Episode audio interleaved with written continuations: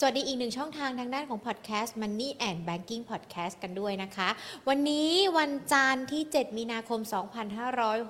2565 ยังเป็นอีกหนึ่งวันที่ดัชนีตลาดหุ้นไทยปรับตัวลดลงไป ค่อนข้างที่จะแรงทีเดียวนะคะ สาเหตุปัจจัยมาจากอะไรกันบ้าง เดี๋ยวเรามาไล่เรียงกันค่ะ ก่อนที่จะไปไล่เรียงในประเด็นต่างๆนะคะ ขอบพระคุณผู้สนับสนุนหลักใจดีของเรากันก่อนเลยค่ะ ธนาคารไทยพาณิชย์จำกัดมหาชนนะคะที่เอื้อเฟื้อ แล้วก็เป็นผู้ใหญ่สนับสนุน รายการ Market Today ของเรารายการดีๆ แบบนี้แหละค่ะอามาพูดคุยกันสักนิดนึงวันนี้เนี่ยต้องบอกว่าในเรื่องของวิกฤตสถานการณ์รัสเซียยูเครนที่เกิดขึ้น มันมีผลต่อหลาย ๆ อย่างในสินทรัพย์การลงทุนของบ้านเราเลยนะคะ ไม่ว่าจะเป็นทำให้ตลาดหุ้นมีการปรับตัวลดลง หรือว่าแม้แต่ราคาทองคำราคาพลังงานน้ำมันเนี่ยมีการปรับตัวเพิ่มขึ้นด้วย มาประเมินสถานการณ์กันสักนิดหนึ่งว่ามันเป็นอย่างไรกันบ้าง ตอนนี้ใครที่ติดตามหลาย ๆ เรื่องนะทั้งในเรื่องของสถานการณ์ ต่างประเทศปัจจัยกดดันนะคะรัสเซียยูเครนเราก็จะเห็นแล้วว่าบรรดาหลาย ๆ ชาติหลาย ๆ ประเทศ เริ่มออกมาตรการคว่ำบาตรกันแล้ว แล้วก็ที่สำคัญเนี่ยมันมีในส่วนของการส่งผลกระทบ ต่อในเรื่องของราคาพลังงาน ราคาน้ำมันอย่างเห็นได้ชัดเลยนะคะ อย่างล่าสุดเองเนี่ยทางด้านของสหรัฐกับยุโรปเขามีการออกมาเปิดเผยแล้วนะ เตรียมที่จะแบนการนำเข้าน้ำมันจากรัสเซียด้วย ซึ่งก็ดูเหมือนว่าก็อาจจะไม่ง้อทางรัสเซียแหละเดี๋ยวก็ต้องดูกันด้วยนะว่ามันสามารถทำได้จริงหรือเปล่า ก็เลยอาจจะทำให้ราคาน้ำมันวันนี้ปรับตัวเพิ่มขึ้นไปนะ ช่วงเช้าเราจะเห็นทิศทางของราคาน้ำมันเนี่ย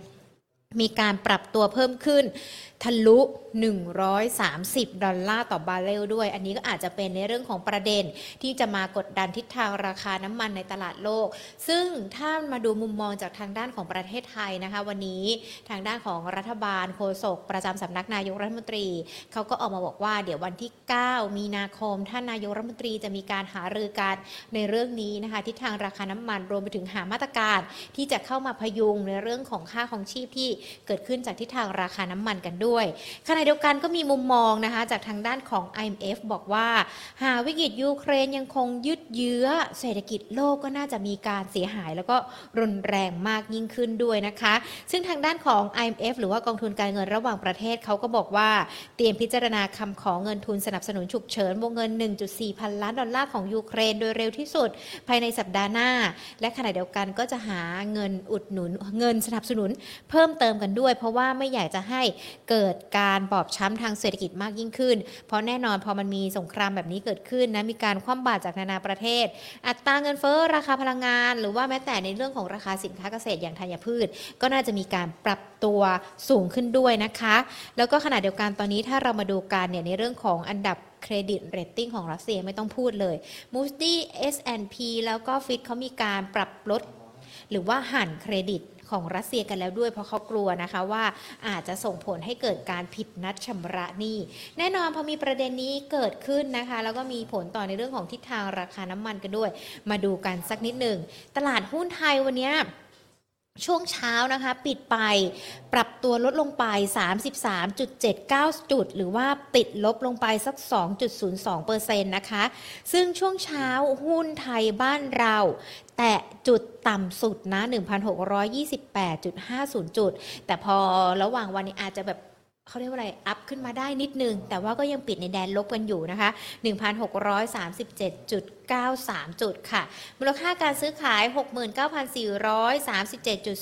69,437.46 ล้านบาท วันนี้หุ้นไทยปรับตัวลดลงไปในช่วงที่ดัชนีต่ำสุดเนี่ยก็ถือว่าต่ำสุดเนี่ยลดลงไปกว่า 40 จุดเลยนะ แต่ว่าก็ยังต้องดูกัน ประเด็นสำคัญเลยที่เกิดขึ้นก็คือในเรื่องของแรงกดดันวิกฤตยูเครนนี่แหละค่ะ รวมไปถึงในเรื่องของสหรัฐที่บอกว่าจะมาแบนน้ำมันรัสเซียด้วยก็เลยอาจจะมีผลนะทำให้ในเรื่องของตลาดหุ้นมีการปรับตัวลดลงไปในวันนี้ เดี๋ยวช่วงบ่ายต้องดูทิศทางจะเป็นอย่างไรกันด้วยนะคะ เดี๋ยวพูดคุยกับนักวิเคราะห์กัน ส่วน 5 อันดับหลักทรัพย์ที่เราดูกันนะจะเป็นตัวสอพอกับปตทที่บวกขึ้นมาได้ บ้านปูก็บวกขึ้นมาได้นะคะ แต่ว่าหุ้นที่กลุ่มธนาคารเคแบงก็มีการปรับตัวลดลงไป หรือว่าแม้แต่ตัวอื่น ๆ ทางด้านของ SCC วันนี้ก็มีการปรับตัวลดลงไปเช่นเดียวกัน รับตัวลดลงไปอย่างนี้มันส่วนทางกันกันไปหมดเลยนะ ตอนนี้ในเรื่องของการลงทุนก่อนหน้านี้กลุ่มแบงก์ก็อาจจะเป็นกลุ่มที่กลับมามีเสน่ห์กลับมามี story ที่น่าสนใจ แต่ตอนนี้ก็อาจจะมีการปรับตัวลดลงไป ดังนั้นเองนะคะ หุ้นที่ต้องบอกว่า เรายังคงเลือกการลงทุน ในตลาดหุ้นไทยได้ เรายังคงเลือกว่าหุ้นตัวไหนจะเข้าไปลงทุนได้นะ แต่ว่ามันอาจจะต้องมีเทคนิคมีวิธีการดูกันสักนิดหนึ่งนะ เพราะว่าอย่างล่าสุดเองทางด้านของ FETCO นะคะเขาก็มีการออกมาเปิดเผยเช่นเดียวกันว่า SET Index ในปีนี้ก็มองว่าน่าจะอยู่ที่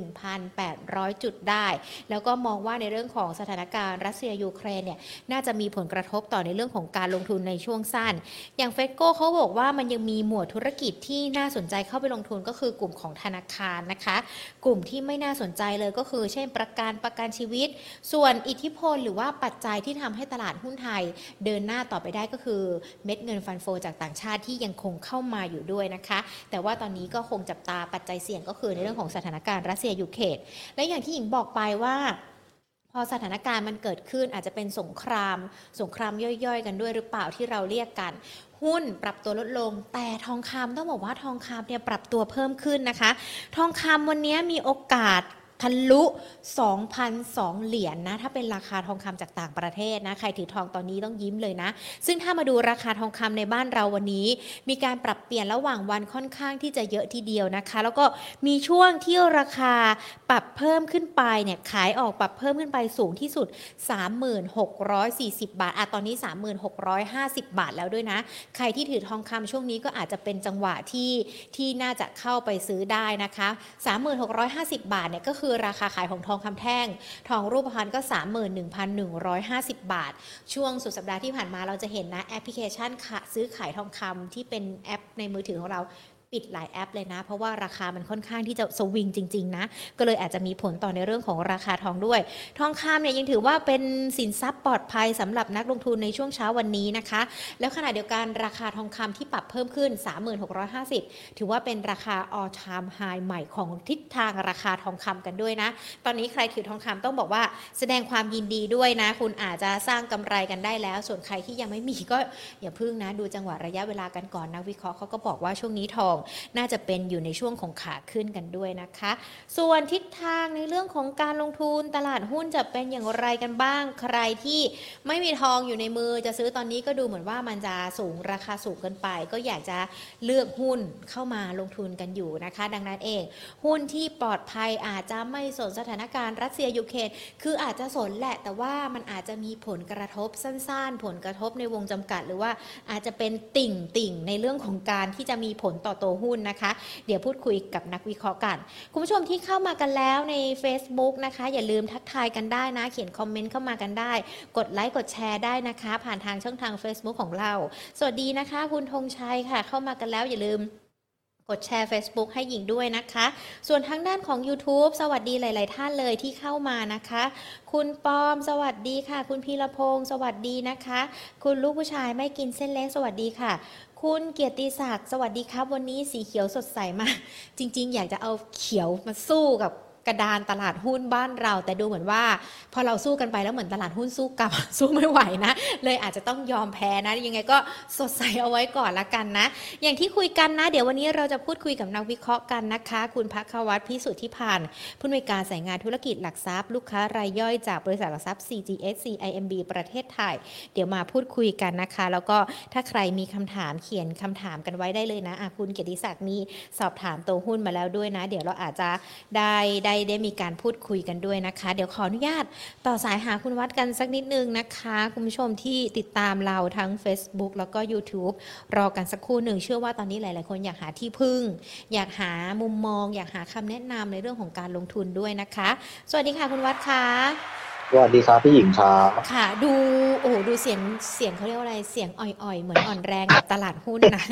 วันนี้หุ้นร่วงลงไปค่อนข้างที่จะแรงทีเดียวนะคะ มันมีระหว่างวันช่วงเช้าเนี่ยมันต่ำกว่า 40 จุดกันด้วย แต่ว่าดูเหมือนจะมีแรงมาได้ แต่ก็ยังปรับตัวลดลงอยู่ ประเมินต่อเนื่องช่วงบ่ายยังไงเหรอคะ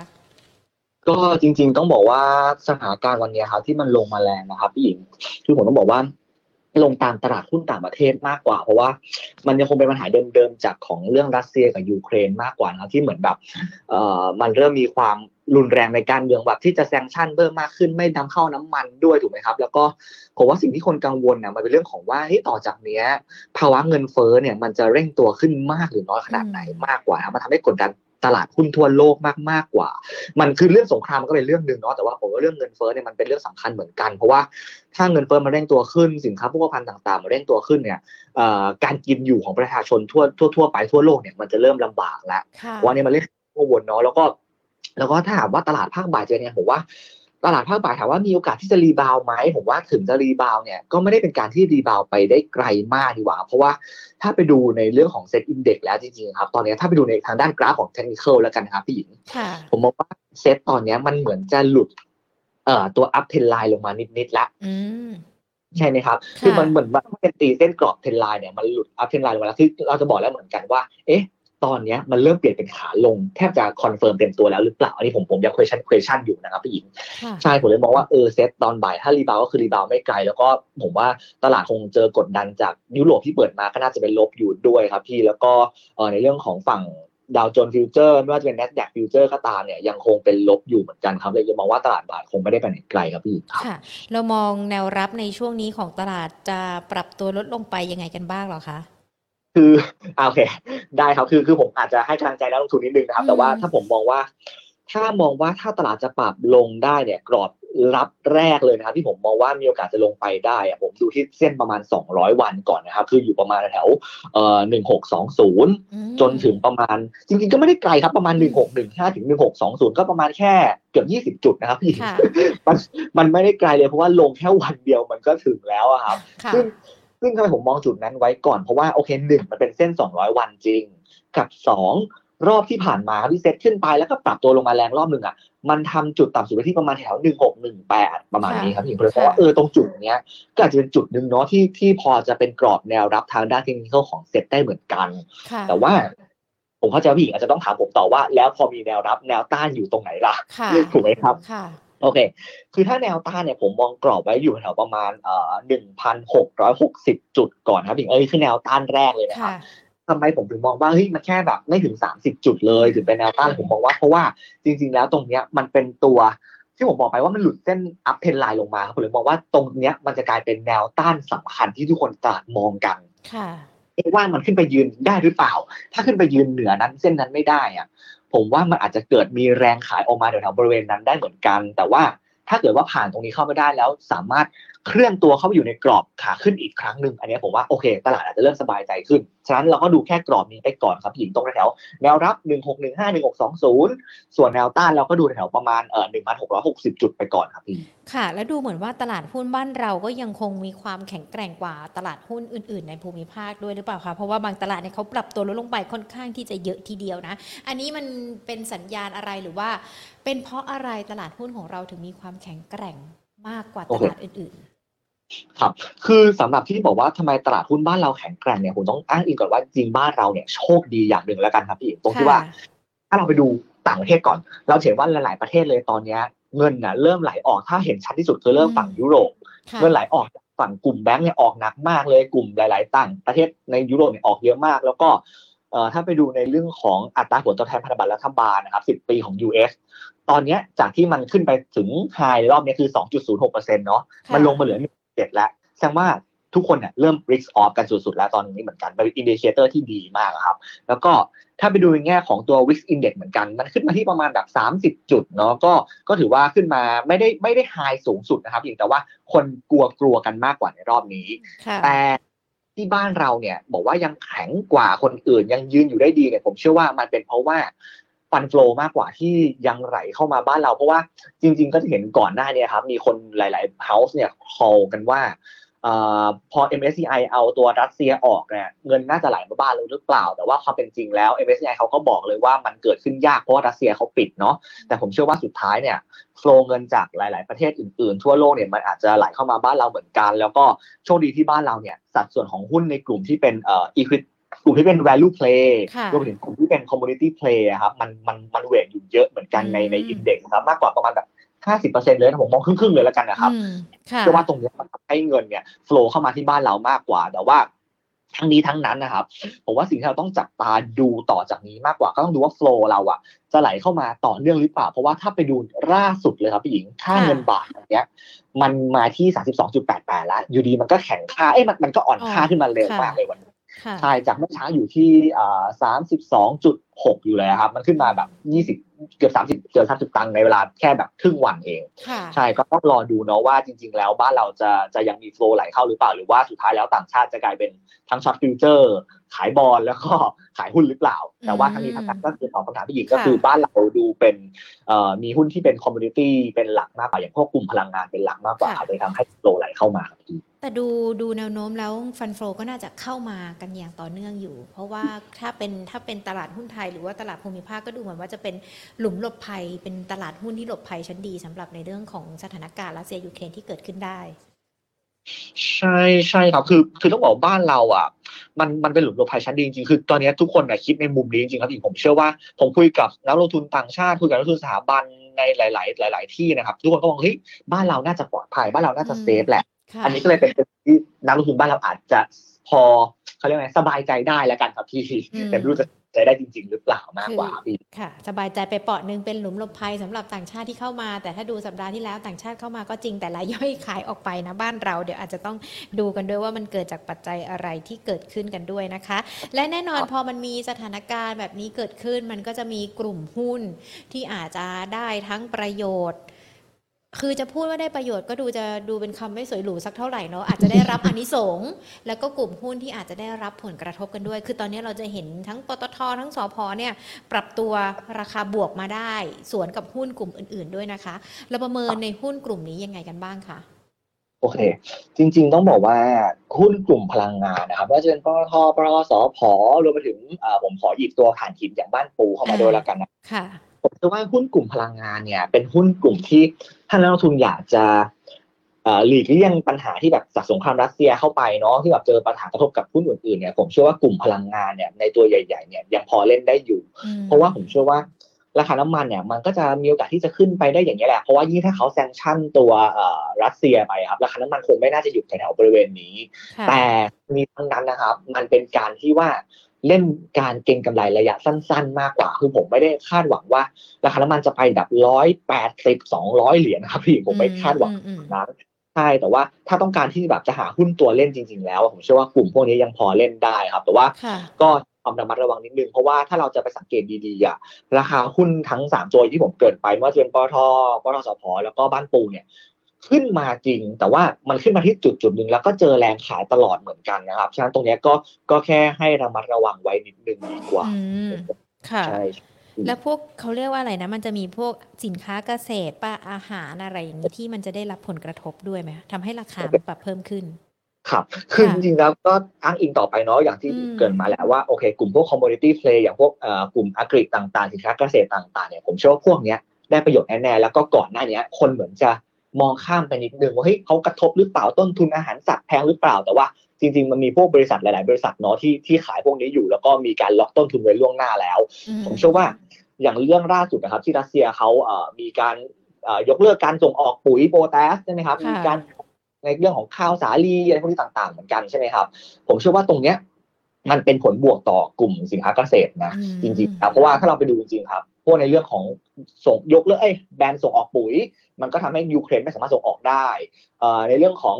ภัยแล้งในแบบอาร์เจนหรือแบบในแคนาดาอย่างเงี้ยที่มันมีเกิดขึ้นมาทำให้พวกราคาข้าวโพดหรือว่าราคาพวกแบบเอ่อน้ำตาลอย่างเงี้ยครับมันก็ยังปรับตัวเพิ่มสูงขึ้น ฉะนั้นค่ะต้องบอกว่า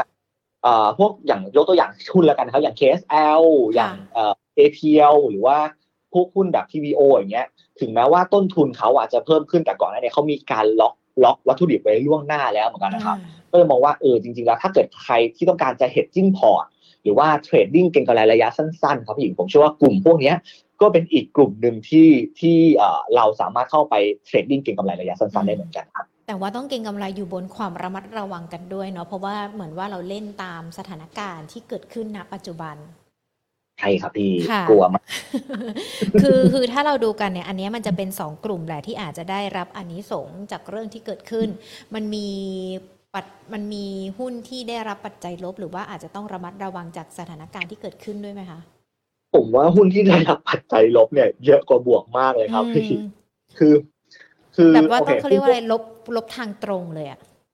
คือจริงๆอะลบทางลบแบบลบมากๆเห็นอ่าชัดๆเลยครับ อย่างอย่างกลุ่มแรกเลย ราคาน้ำมันขึ้นเนี่ยหุ้นที่โดนแน่ๆเลย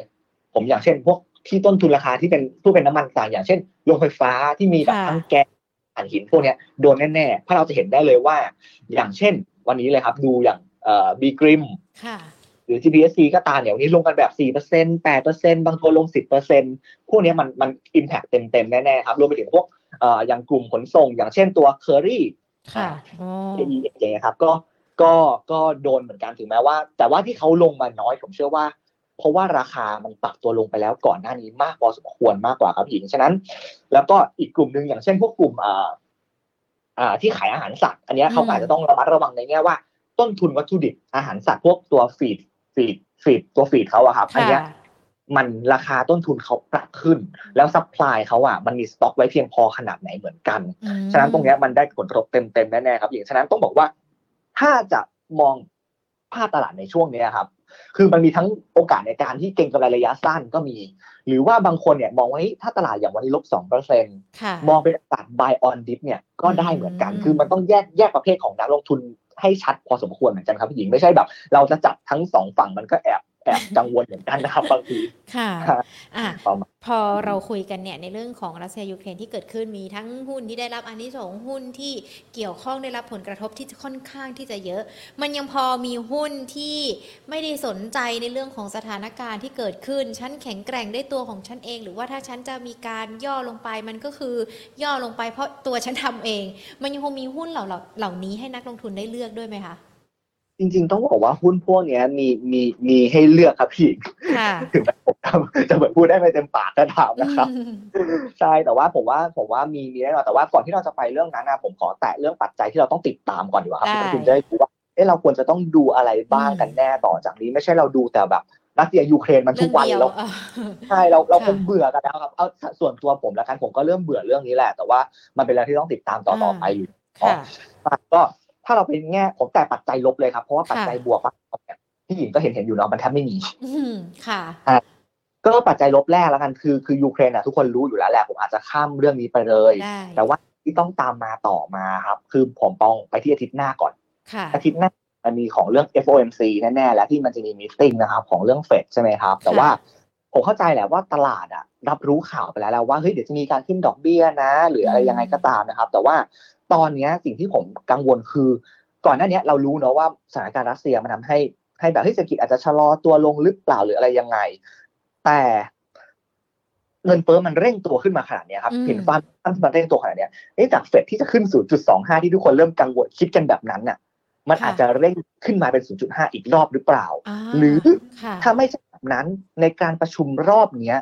คุณพาวเวลเนี่ย จะหินอะไรที่ aggressive หรือเปล่าดีกว่าพี่หญิงเกิดเขาบอกว่า hawkish มากๆ ฉันจะอาจจะอาสมมตินะครับค่ะขึ้นรอบนี้ 0.25 ก็จริง แต่ฉันอาจจะเร่งขึ้นอัตราดอกเบี้ยเพื่อป้องกันเงินเฟ้อ หรือว่าฉันอาจจะรีบปรับลดงบดุลลงไปหรือเปล่า เพื่อดึงสภาพคล่องออกจากระบบค่ะอันนี้เป็นสิ่งที่ต้องกังวลแน่ๆ คือคือเราไม่ใช่สามารถรออยู่บนรัสเซียยูเครนอย่างเดียวได้ครับ เราต้องดูอย่างอื่นกว้างๆเหมือนกันค่ะซึ่งผมเชื่อ เรื่องเงินเฟ้อเรื่องเรื่องการการแบบมองที่เฟดเนี่ยทุกคนจะเริ่มกลับมาให้ความสำคัญอีกครั้งหนึ่งเหมือนกันครับพี่อันนี้คือเรื่องแรกที่ต้องดูครับค่ะอันแล้วนี้ก็ก็ถือว่าเป็นประเด็นที่คาดเดาเขาเรียกว่าอะไร ไม่อาจจะคาดเดาได้เนอะเพราะเวลาการประชุมเฟดแต่ละรอบมันจะชอบมีอะไรที่เราให้เราเซอร์ไพรส์ประหลาดใจอยู่ตลอด รอบนี้อาจจะต้องระวังด้วยใช่ครับพี่หญิงอะค่ะโอเค อันนี้คือเรื่องแรกนะครับค่ะส่วนเรื่องต่อที่เราต้องดูนิดนึงขอแตะนิดนึงก็เป็นเรื่องของอ่า FTSE แล้วกันนะ FTSE re ค่ะ balance นะครับค่ะอันเนี้ยคือทุกคนรู้แล้วแหละว่า วันที่ 18เนี้ยมันจะมีการถูกปรับลดน้ำหนักหุ้นไทยลง มันอาจจะไม่เยอะเนาะมันแค่ 20ถึง30 ล้านเหรียญอืมบนหุ้นแบบหุ้นใหญ่ๆทั้งนั้นเลยว่าจะเป็น BBL SCB Advance GAF เอ่อ BDMs รวมไปถึงสอพอที่ราคาน้ำมันขึ้นมาก็ตามอ่าแต่ค่ะว่าอันเนี้ย เราผมมองว่าถ้าเกิดมันปรับลดจริง ๆ แล้วก็ผมเชื่อว่าถ้าตลาดมันแกว่งลงไปอีกรอบอะผมเชื่อว่าเป็นโอกาสมากกว่าครับ แต่ว่าให้เราโฟกัสนิดนึงว่าตัวไหนเนี่ยมันปรับลงแรงหรือว่าตัวไหนมันขึ้นแรงแบบผิดปกติหรือเปล่าก็จะได้รู้ไว้ว่าเออลิสที่มันมีการปรับอะมีอะไรบ้างแล้วก็ จริงๆมันมีพวกเอ่อตัวหุ้น small cap อื่นๆ อย่างเช่นซิงเกอร์ก็มีนะครับที่ได้รับค่ะการคัดเลือกเข้ามาเนาะอันเนี้ยก็อาจจะไปดูเหมือนกันว่าเอ้ยเขาได้รับการคัดเลือกเข้ามาเนี่ยเราไปลอง track record ย้อนหลังซิว่าเฮ้ยปกติหุ้นที่ได้รับการคัดเลือกเนี่ยมันขึ้นต่อเนื่องกันขนาดไหนอะไรประมาณนี้มากกว่าจะได้เป็นกลยุทธ์ในการเทรดของนักลงทุนได้ครับพี่หญิงแล้วก็ค่ะจริงๆแล้วต้องบอกว่ามันมีหุ้นสามตัวเนาะถึงแม้ว่าบ้านเราจะโดนปรับลงก็ตาม แต่ว่ามีสามตัวที่ได้ปรับน้ำหนักขึ้นนะครับ ก็มี CPO CPF และ Macro ผมเลยมองเออสามตัวเนี้ย ก็อาจจะเป็นอีกทางเลือกหนึ่งละกันที่เราอาจจะใช้มาในการเข้าสะสมในพอร์ตเรามค่ะ เป็นใครก็สาเลยมมองตัวว่าที่นักลงทุนหมายปองด้วยนะ CPO CPF Macro ใช่ใช่ครับอยู่เลยมค่ะองว่าเออตัวตัวกลุ่มอย่างอย่างอย่างตัวผมเองแล้วกันครับผมอะชอบ CPO อยู่แล้วผมเลยมองว่าเออค่ะ CPO เนี่ยก็เลยมองว่าเป็นโอกาสถ้าตลาดปรับตัวลงไปก็ก็มีความเป็นไปได้เหมือนกันที่จะเข้ามาได้เหมือนกันนะครับอืมใช่แล้วก็ส่วนปัจจัยอื่นๆเนี่ยต้องบอกว่า ก็ก็คงไปต้องไปดูกับเรื่องของฟันฟลอแล้วครับหญิงว่าจะเป็นยังไงเนาะว่าว่าจะออกหรือเปล่า แล้วก็อีกอันหนึงคือในเรื่องของโอไมครอน คือถ้าไม่แตะคงไม่ได้เหมือนกันค่ะตัวโอไมครอนเราเนี่ย มันก็ขึ้นมาแล้วก็ลงแล้วก็ค่ะขึ้น คือมันก็เลยมองแบบมองมองว่าภาครัฐเนี่ยอาจจะยังคุมได้ไม่แน่นอนหรือเปล่า แล้วก็คือมเนาะหลาย ๆ ที่เริ่มประกาศเป็นโรคเอ่อเขาเรียกนะประจำถิ่นโรคใช่ปไหมระครับพี่จำถิ่นค่ะใช่คือผมก็รอเหมือนกันครับบ้านเราประกาศเมื่อไหร่มันจะได้มีทุกอย่างคลี่คลายลงไปแต่ว่า คงต้องเร่งการฉีดวัคซีนมากขึ้น คือค่ะคือถึงแม้โอไมครอนมันไม่ได้รุนแรง แล้วก็มันไม่ได้กระทบกับเศรษฐกิจก็ตามอะครับ แต่ว่าผมเชื่อว่าทุกคนไม่อยากติดค่ะ อืม มันก็เลยมองว่าเออโอไมครอนถ้ามันถ้ามันแบบยังเร่งเกิดมันเร่งตัวขึ้นไปแบบสามหมื่น ATK แบบตรวจกันมาแล้วเจอกันแบบกระจายเลยอย่างเงี้ยผมว่าเชื่อมันคนอาจจะเอามาพูดถึงอีกรอบหนึ่งได้เหมือนกันค่ะอันเนี้ยใช่แต่พออันนี้จะเป็นประเด็นที่เป็นปัจจัยลบ ซึ่งจะเป็นปัจจัยลบจากต่างประเทศซะส่วนใหญ่เนาะสถานการณ์ในบ้านเราน่าจะมีเรื่องเดียว ใช่ใช่ครับคือบ้านเราเหลือแค่เรื่องเรื่องเดียวจริงๆครับพี่อ่าที่ที่กังวลค่ะใช่ครับแต่ว่าเรื่องเดียวโอมิครอนเนี่ยมันก็ดูเหมือนว่าภาครัฐเขาก็จะพยายามทำให้เราสักเขาเรียกว่าอะไรอยู่กับการใช้ชีวิตแบบนี้ได้โดยที่เราต้องระมัดระวังตัวเอง เพราะอย่างล่าสุดกระทรวงสาธารณสุขเขาก็ออกมาบอกแล้วนะว่าปีนี้สงกรารไม่ห้ามนะ จัดได้แต่ว่าต้องมีการโชว์วัคซีนตรวจ ATK ด้วย ก็อาจจะเป็นในเรื่องของการพยายามที่จะทำให้เราเรียนรู้ว่ามันยังคงอยู่กับเรา แล้วก็อีกไม่นานก็น่าจะมีการประกาศอะไรอย่างที่คุณวัดบอกด้วยนะก็เดี๋ยวเราติดตามกันนะคะอะถ้าอย่างนั้นพอเรารู้ปัจจัยแล้วแหละว่าจะมีผลกระทบอะไรต่อตลาดหุ้นบ้าง ไม่อืมมองไปที่ปัจจัยบวกแล้วกัน เพราะว่าอย่างที่เราทราบๆกันตอนนี้ให้น้ำหนักปัจจัยลบมากกว่า เพราะว่ามันจะได้มองเป็นทั้งคำแนะนำแล้วก็ข้อควรระวังในเรื่องของการลงทุนด้วยนะคะ แต่มันก็ยังมีโอกาสเนาะมีช่องทางในการที่เราจะมองหาหุ้น หุ้นช้างเผือกแม้จะใช้คำว่าช้างเผือกได้มาท่ามกลางสถานการณ์ปัจจัยที่เกิดขึ้น โดยเฉพาะรัสเซียยูเครนเนี่ยที่ที่เรามองว่ามันอาจจะกระทบหลายตัว แต่มันก็น่าจะมีแหละที่เข้าไปลงทุนได้เหมือนกัน ใช่ครับพี่คือคือต้องบอกว่าก็เหมือนที่ผมโอเค เริ่มก่อนอย่างนี้แล้วกันเนาะคือคือถ้าเกิดว่าเราจะจะจะมีโอกาสในการซื้อหุ้นนะตอนเนี้ยครับ ก็สมมติเราแบ่งพอร์ตเป็นสองสองสองพอร์ตก็ได้ครับพี่ค่ะคือหนึ่งไม่ว่าจะเป็นใครก็ทำได้นะครับ คือหนึ่งเก็งกำไรระยะสั้นเลยค่ะ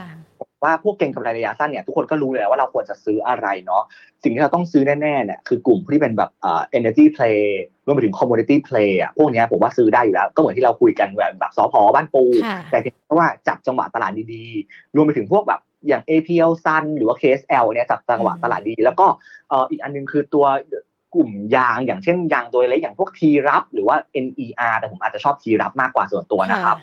ว่ามันมันมี volume เข้ามาหลังๆนี้เหมือนกันก็มองว่าเออมันเล่นดีกว่าเพราะว่าล่าสุดอะผมไปเช็คมาเหมือน demand ยางอะมันยังค่ะเพิ่มสูงขึ้นก็อืมแล้วก็เหมือนเหมือนกับตัว supply อะมันมันมันไม่ค่อยออกมาเท่าไหร่ในช่วงที่ว่ามันไม่ใช่ช่วงหน้าแกรนกรีดยางขนาดนั้นนะครับพี่หญิงเลยมองว่าเออมันมีโอกาสเหมือนกันนะครับในกลุ่ม Energy Play กับ Commodity Play เนี่ยเรามองเป็นระยะสั้นค่ะแต่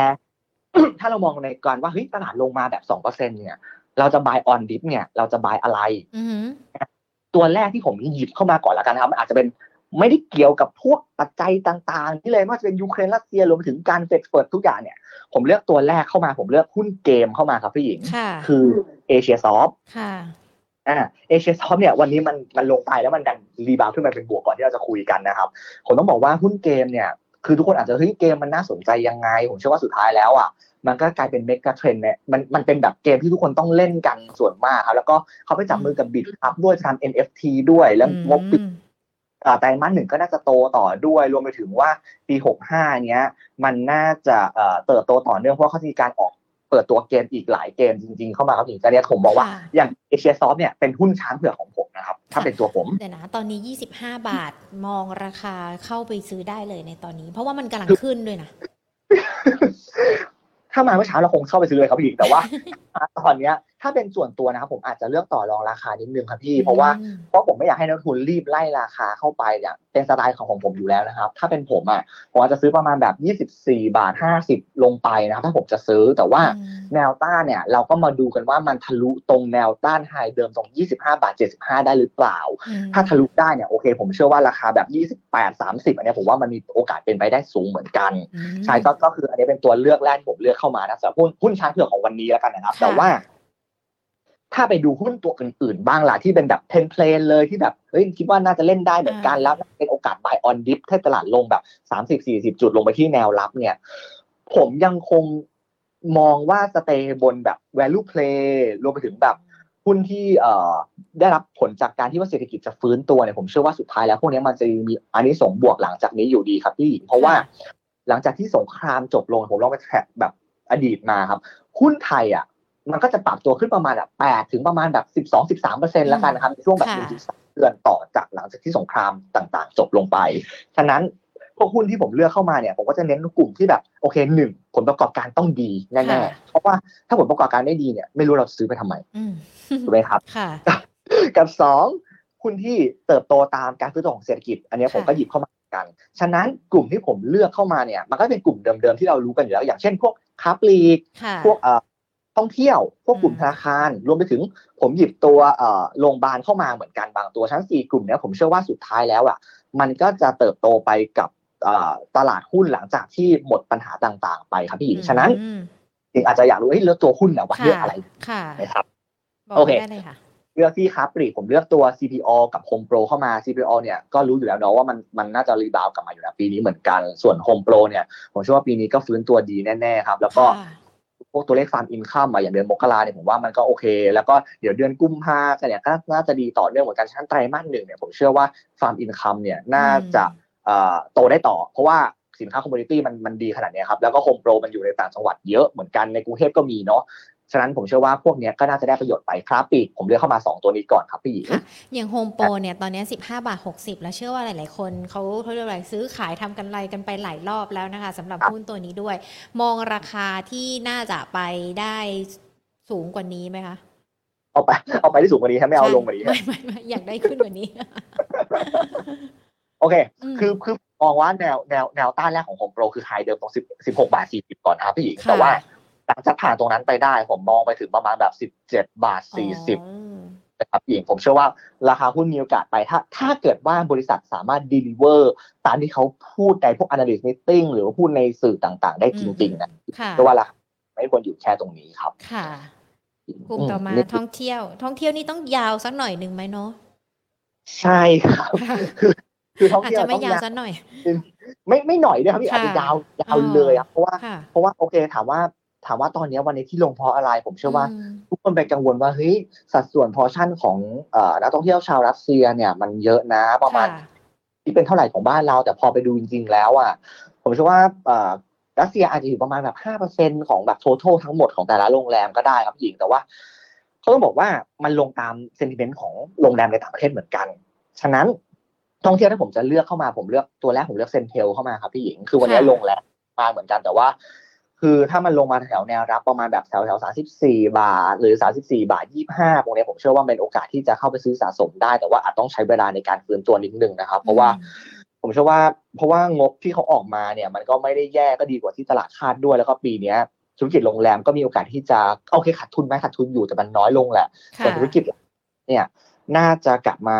เป็นเติบโตต่อเนื่องได้เป็นกำไรไปส่วน แล้วเขาจะมีการทำ M&A เพิ่มเติมในผู้บริหารให้ให้ข่าวไว้ในการประชุมนักวิเคราะห์นะครับ แล้วก็ค่ะในการให้สื่อต่างๆเหมือนกันบอกว่าเขาจะมีการ M&A ธุรกิจร้านอาหารเพิ่มเติมด้วยซึ่งเป็นไซส์ใหญ่เหมือนกันอืมฉะนั้นตรงนี้ผมเชื่อว่าเออน่าจะเป็นบวกต่อต่อ CENTEL ได้เหมือนกันครับผมเลยมองมองว่า CENTEL เนี่ยเป็น proxy ตัวหนึ่งถ้าถ้าจะเลือกลงทุนในกลุ่มโรงแรมได้ครับพี่หญิงค่ะอะกลุ่มแบงก์หลายตัววันนี้ก็มีการปรับตัวย่อลงมาน่าจะเป็นจังหวะที่ดีที่จะเติมเงินเข้าไปในพอร์ตของเรา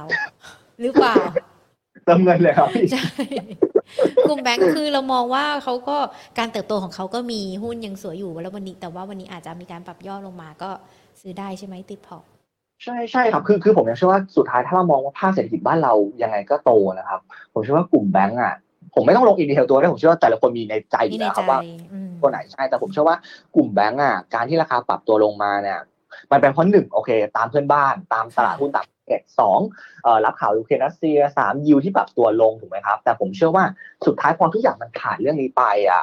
พอเฟดขึ้นดอกเบี้ยยิวมันก็คงค่อยๆไต่ขึ้นไต่ขึ้นไต่ขึ้นไป หลังจากที่ทุกคนเริ่มเข้าสู่ภาวะ risk on อีกครั้งหนึ่งค่ะเศรษฐกิจดีอีกครั้งหนึ่งผมเชื่อว่ากลุ่มแบงก์เนี่ยก็จะกลับมา perform อีกครั้งหนึ่งครับพี่ตอนนี้มันเป็นโอกาสที่พักมาเนี่ยการที่ buy on dip เนี่ยผมว่าเป็นโอกาสที่ดีมากกว่าค่ะอย่างวันนี้ก็ร่วงลงไปเนาะมีทั้ง K-Bank SCB ที่ที่ที่มีการปรับย่อลงไปก็น่าจะเข้าไป ทยอยสะสมได้สำหรับในช่วงนี้ ใช่ครับพี่หญิงค่ะ แล้วก็อีกกลุ่มหนึ่งโรงพยาบาลกลับมามีเสน่ห์ความน่าสนใจอีกแล้วเหรอ หลังจากที่มันเขาเรียกว่าอะไร มีมีหายหายเป็นพัก โอเคทำไมทำไมเสียงพี่หญิงดูดูเหี่ยวกับผมนี่นะครับๆคือถ้าใครซื้อโรงพยาบาลเนี่ยเราช่วงที่ผ่านมาเราก็จะเห็นคุณผู้ชมที่ดู Market Today ของเราหลายท่านนะ ที่มีการสอบถามเข้ามาจากการพูดคุยจากนักวิเคราะห์เหมือนกัน แล้วก็เงียบหายไปพักหนึ่งกับหุ้นกลุ่มนี้ และตอนนี้ดูเหมือนว่าจะกลับเข้ามากันอีกรอบหนึ่งแล้ว กลับมาสนใจกันอีกรอบหนึ่งใช่ครับค่ะเออคือจริงๆแล้วผมต้องบอกว่ากลุ่มโรงพยาบาลเนี่ย ที่กลับมาน่าสนใจอีกรอบนึงอะผมเชื่อว่าหลายๆคนเริ่มมองว่าหนึ่งเขาเป็น defensive play อืม ใช่ก็เลยมองว่าเอ้ยเอ้ยเราเล่นไม่รู้จะเล่นอะไร เราไม่มีอะไรลงเนี่ย เราป้องกันความเสี่ยงด้วยกลุ่มโรงพยาบาลพยาบาลไปก่อนดีกว่าไหมค่ะใช่ก็เลยเอ่อก็เลยมองว่าเอออันเนี้ยได้ประโยชน์แน่ๆเหมือนกันใช่ไหมครับแต่ว่าถ้าถามว่าอย่างโรงพยาบาลเนี่ยอย่างที่อย่างโรงพยาบาลที่ผมสนใจ ผมสนใจสองตัวนะครับ คือค่ะหนึ่ง DDMS สอง DH ผมที่ผมเลือกโรงพยาบาลใหญ่เพราะว่าโอเคสถานการณ์โควิดมันอาจจะมีดีต่อโรงพยาบาลเล็ก แต่ว่าโรงพยาบาลใหญ่เนี่ย พอภาครัฐเขาเปิดประเทศแล้วอะครับ มันเริ่มเห็นเอ่อคนไข้ชาวต่างชาติเนี่ยกลับมาใช้บริการมากขึ้นอืมรวมไปถึงคนไข้ในประเทศนะครับ ที่มันมีดีมาเนี่ยกลับมาค่ะมากขึ้นเหมือนอืมถ้าผมเชื่อว่าโรงพยาบาลเนี่ยมันเลยเป็นเป็นตัวสองตัวเนี้ยที่น่าจะกลับมาเป็นอยู่ในโฟกัสของนักลงทุนสถาบันทั้งในและต่างประเทศรวมถึงเอ่อนักลงทุนรายย่อยด้วยเหมือนกัน แต่ว่าเริ่มที่ตัวแรกนะครับ อย่างบำรุงราษฎร์เนี่ยทำไมถึงดูน่าสนใจแล้วก็ราคาหุ้นเนี่ย outperform ได้ดีกว่าค่ะมันเพราะหนึ่งเอ่อพอราคาน้ำมันมันขึ้นนะครับ กลุ่มพวก Middle East นะครับกลุ่มพวกตะวันออกกลางเนี่ยเขาก็ได้ประโยชน์จากตรงนี้เหมือนกันเขาก็จะ willing ที่จะกลับมาใช้เอ่อใช้บริการของทางด้านบำรุงราษฎร์เพราะว่ามันขึ้นชื่ออยู่แล้วเนาะว่าคนไทยต่างชาติเนี่ยใช้บำรุงราษฎร์เยอะอืมผมค่ะเชื่อว่าได้ประโยชน์จากจุดนี้แน่นอนคือราคาน้ำมันขึ้นกับการเปิดประเทศแน่ๆครับพี่หญิงเลยเลือกบำรุงราษฎร์เนี่ยเป็นตัวแรก ส่วนตัวที่สองที่เลือก BDMS เข้ามาเนี่ยก็คือราคาหุ้นเนี่ยมันยัง laggard อยู่พอสมควรเหมือนกันครับพี่ แล้วก็ค่ะ demand มันก็กลับมาเหมือนตามที่ผมพูดไปก่อนหน้านี้ แล้วก็ valuation เนี่ยมันยังไม่ได้แพงจนเกินไปอะเมื่อเทียบกับตัวอื่น ๆ เหมือนกันใน sector นะครับ ก็เลยมองว่า เออโรงพยาบาลเนี่ยอาจจะดูน่าสนใจในในตอนนี้เหมือนกันคือหนึ่งได้เรื่อง defensive ในระยะสั้นกับสองได้ในเรื่องของการเติบโตในระยะยาวเหมือนกันครับค่ะ วันนี้ก็จะเป็นในเรื่องของหุ้นที่ที่เราเข้ามาพูดคุยกันที่เข้าไปลงทุนได้อาจจะได้รับทั้งอันนี้สงหรือว่าเป็นปัจจัยลบในเรื่องของรัสเซียยูเครนที่เราพูดคุยกันไปแล้ว แต่ว่าก็ยังพอมีหุ้นที่เราเข้าไปลงทุนได้เพียงแค่เราอาจจะต้องดูว่าเราจะเน้นในเรื่องของเก็งกำไร หรือว่าจะเป็นการซื้อเพื่อเอาไปการเติบโตรอการเติบโตในอนาคตกันด้วยนะคะก็ได้หลากหลายตัวที่เข้าไปลงทุนได้ท่ามกลางสถานการณ์ปัจจัยที่เกิดขึ้น คุณวัฒน์คะเดี๋ยวขอสอบถาม จากที่ได้ครับคุณผู้ชมสอบถามมาในทั้ง Facebook แล้วก็ใน YouTube กันด้วยนะคะ มีคุณผู้ชมบอกว่า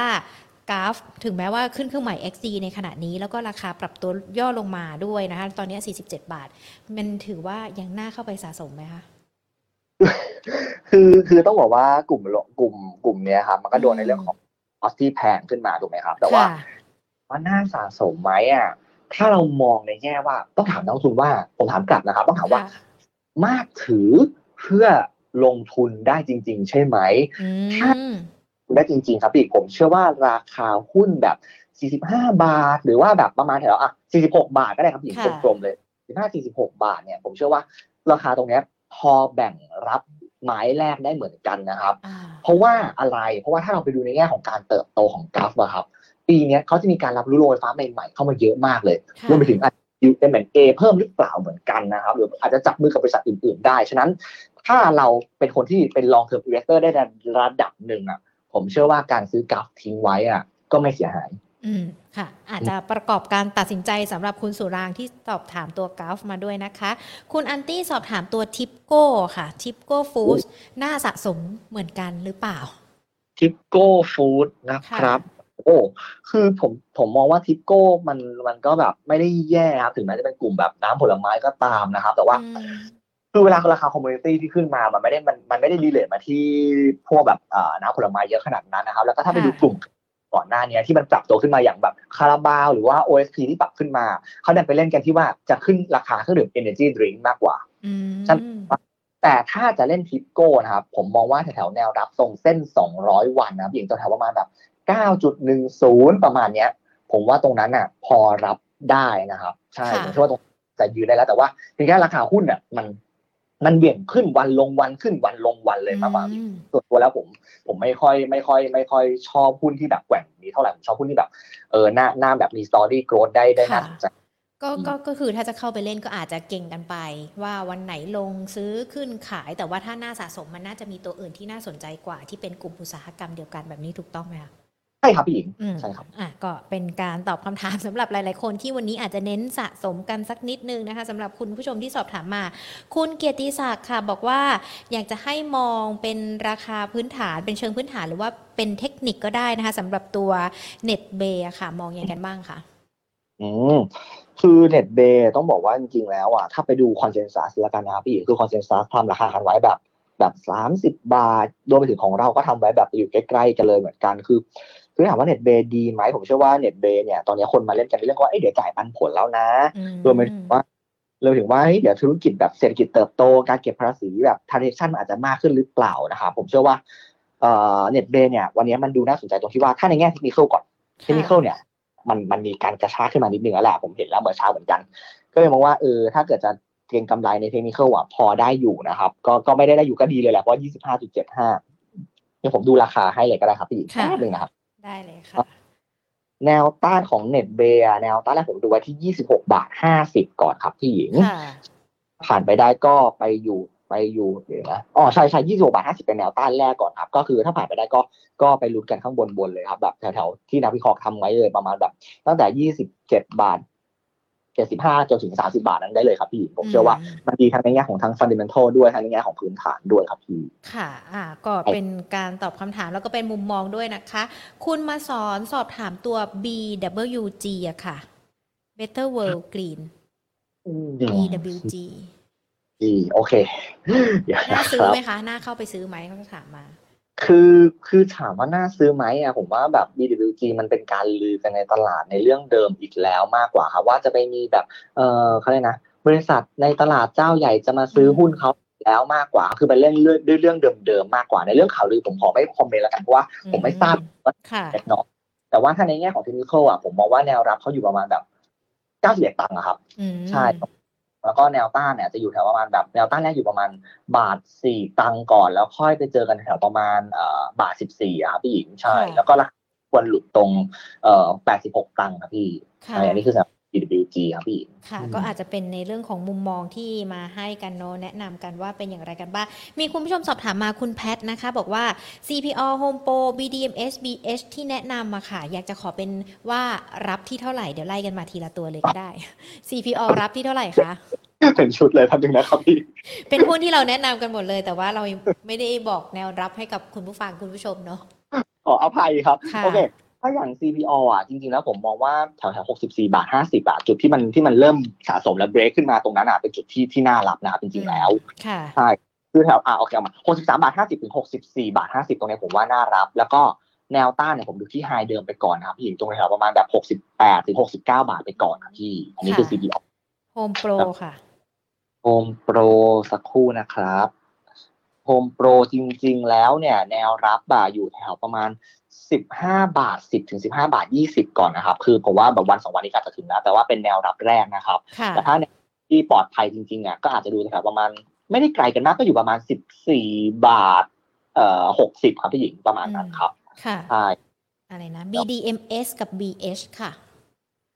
สักครู่นะครับ BDMS ไว้เสียงผู้หญิงดูท้อกับตลาดเหลยเกิน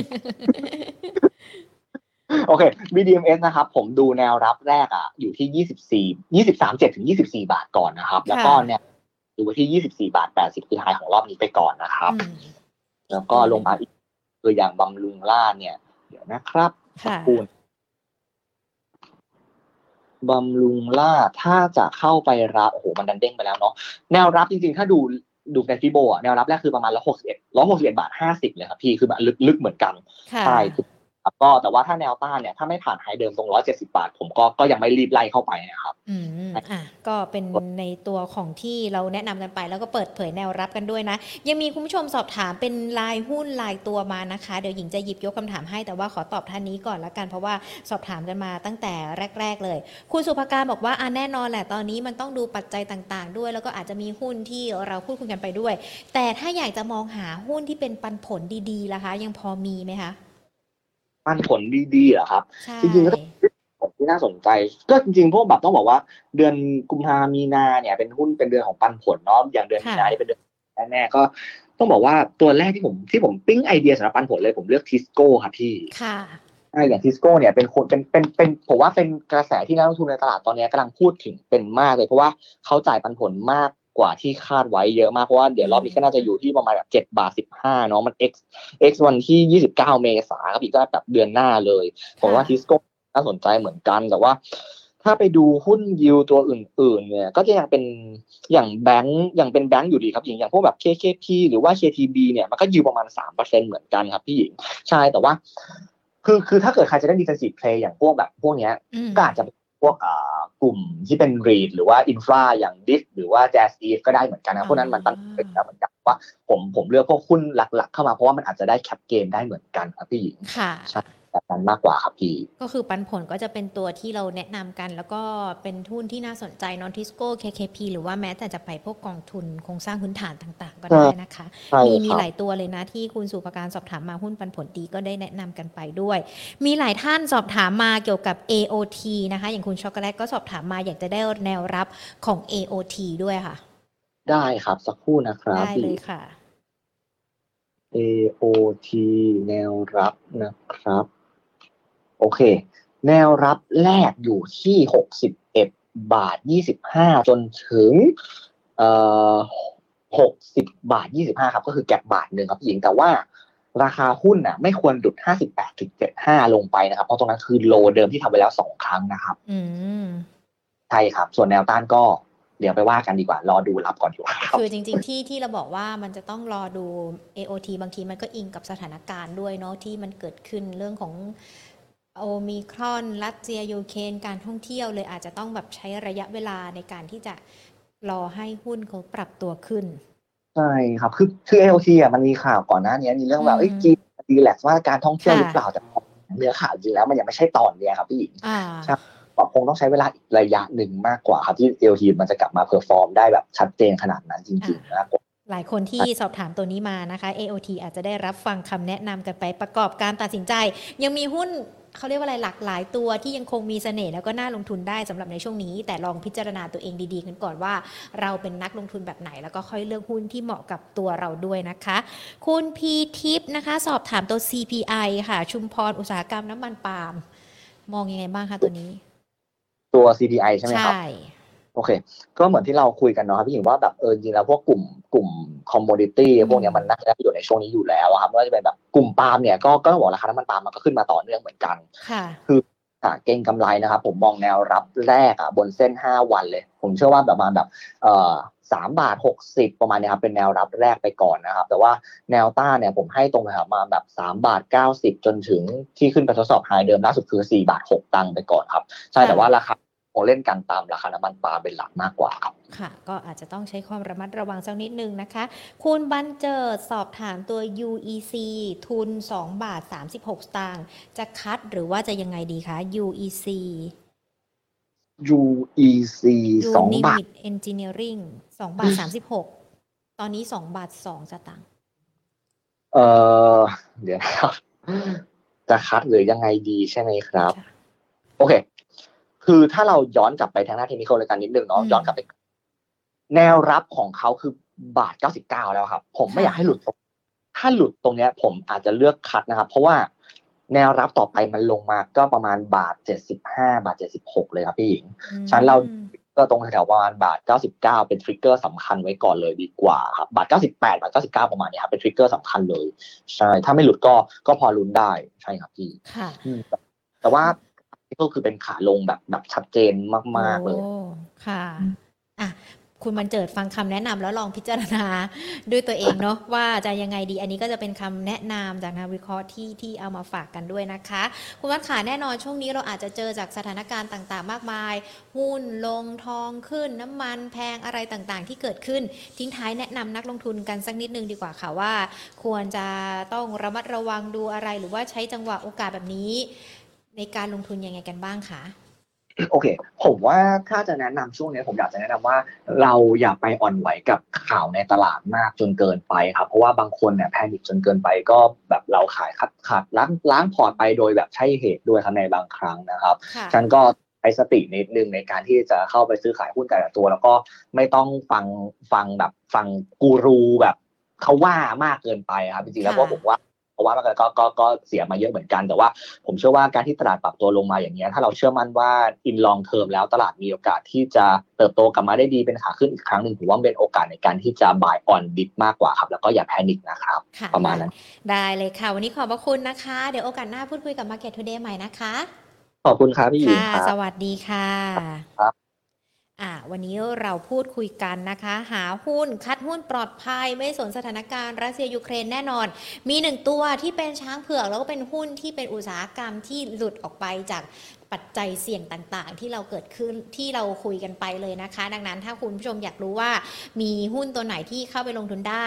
ฟังย้อนหลังกันอีกรอบหนึ่งได้นะคะ ทั้ง Facebook แล้วก็ YouTube Money and Banking Channel ค่ะ แต่ว่าขณะเดียวกันในเรื่องของการลงทุนในช่วงนี้แน่นอน ปัจจัยที่เราให้น้ำหนักก็คือในเรื่องของสถานการณ์ที่เกิดขึ้นรัสเซียยูเครนแต่ว่าเรายังคงต้องติดตาม เฟดเงินเฟ้อรวมไปถึงในเรื่องของงบดุลของสหรัฐกันด้วย แล้วก็สถานการณ์ไวรัสโควิด -19 โอมิครอนกันด้วยนะคะ ที่ทั้งหมดทั้งมวลเนี่ยยังถือว่าเป็นปัจจัยกดดันสำหรับตลาดหุ้นไทย ตลาดหุ้นยังมีโอกาสปรับตัวย่อลงไปจากสถานการณ์ที่เกิดขึ้น แต่ว่าก็ยังคงเป็นจังหวะที่นักลงทุนจะเข้าไปลงทุนได้ เพียงแค่ต้องเลือกหุ้นให้ถูกตัว แล้วก็ใช้จังหวะระยะเวลาที่ที่นักวิเคราะห์บอกกันไว้ด้วยนะคะ เป็นคำแนะนำแล้วกันนะคะจากนักวิเคราะห์ที่นำมาพูดคุยกัน และเพื่อที่จะทำให้เราเนี่ยประกอบการตัดสินใจในเรื่องของการลงทุนหรือว่ามีความรู้ใหม่ ๆ เพิ่มเติมในเรื่องของการลงทุนด้วยนะคะอะทักทายกันสักนิดนึงวันนี้โหคือคักทีเดียวในทั้ง Facebook แล้วก็ YouTube ของเราเลยนะคะ YouTube คุณปอมยังอยู่ไหมคะ คุณพีรพงศ์คุณลูกผู้ชายไม่กินเส้นเล็ก คุณเกียรติศักดิ์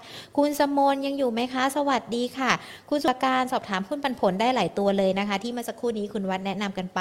คุณมาสอนเบคุณแพท PTY เนอะได้แนวรับหมดเลยนะทั้ง CPO Home Pro BDM SBH แล้วก็ได้คำแนะนำสำหรับ AOT ด้วยนะคะ คุณบันเจิด UEC น่าจะได้รับคำแนะนำที่ดีนะ คุณช็อกโกแลตค่ะคุณ AP บอกว่าตลาดหุ้นแบบนี้ระวังหลุดลุกแนวรับอะก็ถือว่าเป็นการแลกเปลี่ยนมุมมองกันละกันอย่างที่บอกไป การตัดสินใจมันก็คือขึ้นอยู่กับตัวเราเนอะว่าเราจะเลือกซื้อเลือกขายตัวไหน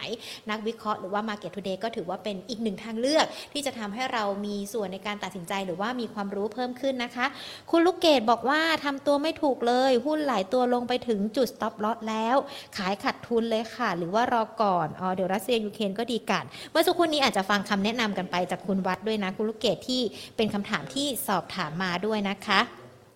สวัสดีทุกๆทท่านทางด้านของ Facebook ด้วยนะ Facebook ก็คึกคักเหมือนกันเลย คุณธงชัยคุณสมเกียรติ คุณสุรพงศ์คุณสุรางสวัสดีค่ะ คุณสุรางสอบถามตัวกราฟมานะ คุณอันตี้จิ๊บนะคะ ก็มีตัวทิปโก้ด้วยนะคะ สวัสดีทุกๆท่าน คุณจีรวัตรคุณสุโรธคุณละวาน คุณณดิสา คุณส้ม คุณอาร์ต คุณพึก คุณอาร์ตลิเวอร์พูล เดี๋ยวอ่านชื่อให้จบเลย คุณพึกนะคะ